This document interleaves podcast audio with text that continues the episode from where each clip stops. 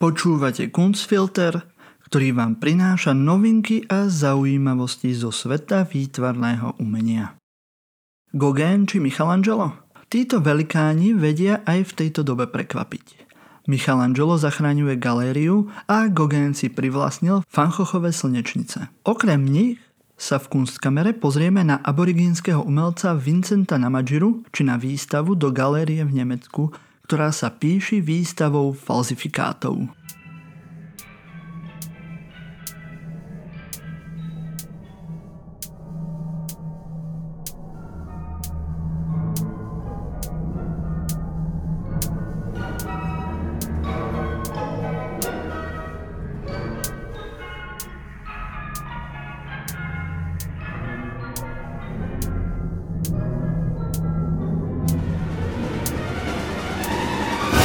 Začneme ale neskutočným objavom 59 sarkofágov, ktoré sa minulý týždeň podarilo objaviť v egyptskej Sakáre.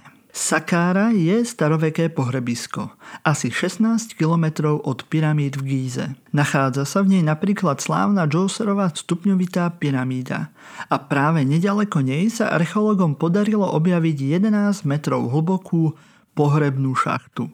V nej pred tromi týždňami objavili prvých takmer 30 sarkofágov. Minulú sobotu však archeológovia potvrdili objavenie až 59 nepoškodených sarkofágov, čím prekonali nález 32 rakiev v Luxore z roku 2019.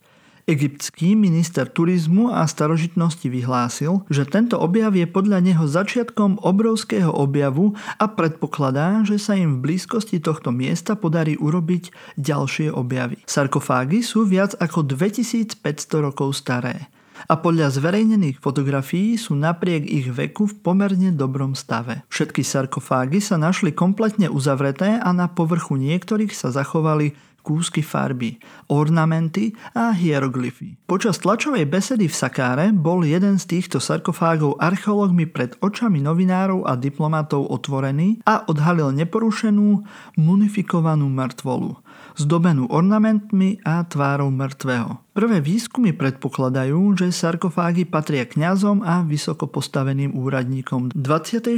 dynastie, čiže približne zo 6. alebo 7. storočia pred našim letopočtom. Okrem sarkofágov sa našlo takmer 30 rôznych sošiek, z ktorých najzaujímavejšou je 35 cm výborne zachovaná bronzová soška bohyne Nefertem. Okrem jej výborného stavu je pre archeológov dôležitá aj zápisom mena jej vlastníka na jej podstavci, kňaza Bady Amuna. Prepustiť 150 zamestnancov alebo predať dielo zo zbierky? Etická otázka, ktorú si tento týždeň bude musieť zodpovedať vedenie londýnskej Royal Academy. Galéria čelí najmä kvôli koronakríze obrovským finančným problémom, kvôli ktorým by musela prepustiť asi 40% jej zamestnancov. Riešením tejto situácie by mohol byť predaj 515 rokov starého reliefu Tadei Tondo od Michelangela Buonarrotiho. Toto mramorové dielo je jediným Michelangelovým dielom vo vlastníctve britskej galérie a jeho hodnota sa pohybuje približne okolo 127 miliónov amerických dolárov. Tento predaj má samozrejme podporovateľov aj odporcov. Niektorí akademici si myslia, že predajom takéhoto diela Royal Academy upustí od svojej misie, teda oslavovať umenie a umelcov a ponúkať prívetivé priestory so skvelým umením pre všetkých návštevníkov. Na druhej strane sú takí, čo veria, že takéto dielo by mala vlastniť radšej napríklad Britská národná galéria. A predaj Tadej Tonda by Royal Academy finančne zabezpečil na mnoho rokov. Predať či nepredať?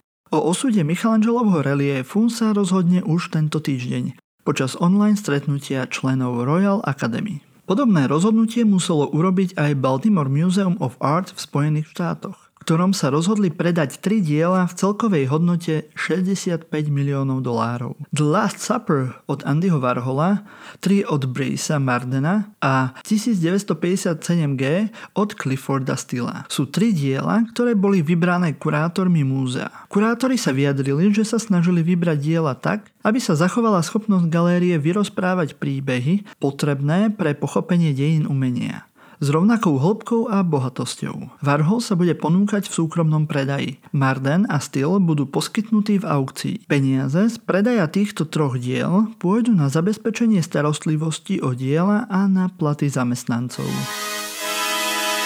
Archibald Prize je austrálska najrešpektovanejšia umelecká súťaž, ktorej prvý ročník sa uskutočnil už v roku 1921.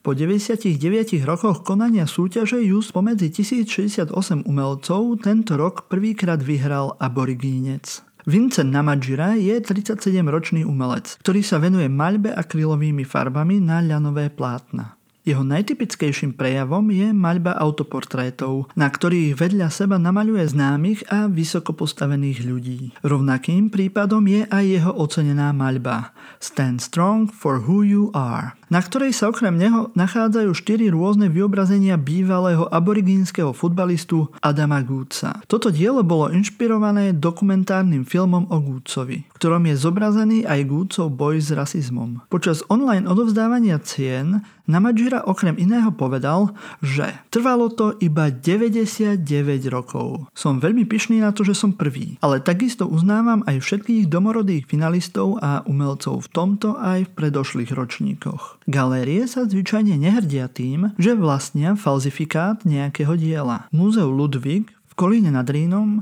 sa však z falzifikátov rozhodli urobiť celú výstavu. Výstava sa volá Ruská avantgarda v Múzeum Ludwig. Originál a fake. Popri origináloch obrazov od autorov ako Kazimír Malevič, Alexander Ročenko či Natalia Gončarová sú vystavené aj totožné diela, ktoré experti posúdili ako falzifikáty. Muzeum Ludwig bolo založené nemeckým čokoládovým magnátom Petrom Ludwigom a jeho ženou Irene, ktorí boli milovníkmi a zberateľmi ruskej avantgardy. Po ich smrti venovali múzeu viac ako 600 diel z tohto obdobia. Z nich bolo viac ako 100 malieb, ktoré v múzeu podrobili skúmaniu. Zatiaľ sa im podarilo skontrolovať 49 malieb a zistili, že až 22 z nich nie sú originály. Pri výskume diel galeríny i externí odborníci použili rôzne metódy, napríklad infračervené, ultrafialové a rentgénové testy, skúmanie mikroskopom, chemickú analýzu či uhlíkové datovanie. Výstava sa snaží nielen priblížiť ruskú avantgardu ako umelecký smer, ale poukazuje aj na problémy falzifikátorstva a zberateľstva umenia. Dva mesiace predtým, ako umrel, napísal Paul Gauguin manuskript na ostrove Hiva Ova v Polynézii. Manuskript Avant et après, čiže predtým a potom, je ilustrovaný takmer 30 obrázkami a od minulého týždňa je vo verejnom vlastníctve Veľkej Británie.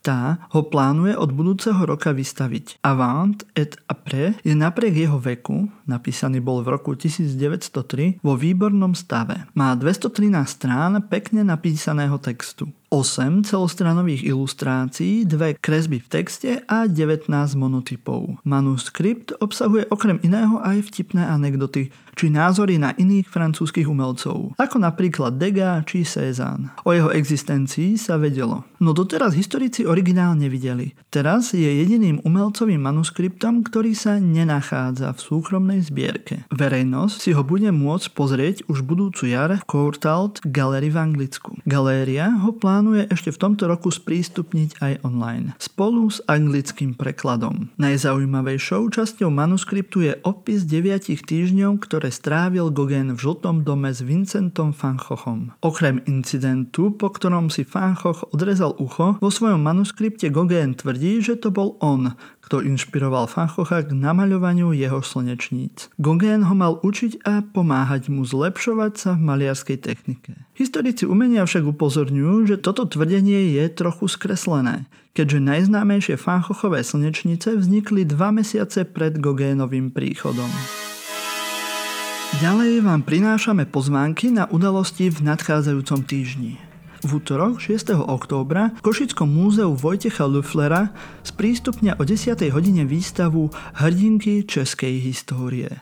A v Liptovskom Mikuláši a aj u vás doma prebehne online facebooková vernisáž výstavy Antinomický vzťah maliarky Ľudmily Machovej z Liptovskej galérie Petra Michala Bohúňa. V stredu 7. októbra otvoria o 18. hodine výstavu v Bohéma Gallery v Bratislavskom Bohéma bare pod názvom Mr. Sina and Vido, dvojice výtvarníkov Mareka Cinu a Petra Vidu. A v Bratislavskej galérii X môžete navštíviť o 18. hodine vernisáž výstavy prác pedagógov, doktorandov a študentov VŠVU koncepcii Blanky Cepkovej pod názvom Cyklus Recyklus. Vo štvrtok 8. októbra otvoria o 5. hodine popoludní v dome Kvovádis v Bratislave výstavu výtvarničky Veroniky Rónajovej s názvom Apokryf. V piatok 9. októbra v Mestskej galérii v Rimavskej sobote otvoria o 17.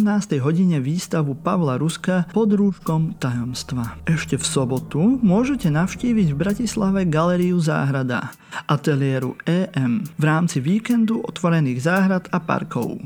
Ak chcete viac takýchto pozvánok na udalosti zo sveta slovenského a tiež českého výtvarného umenia, prihláste sa na odber newsfiltru časopisu Flash Art na ich stránke flashart.cz.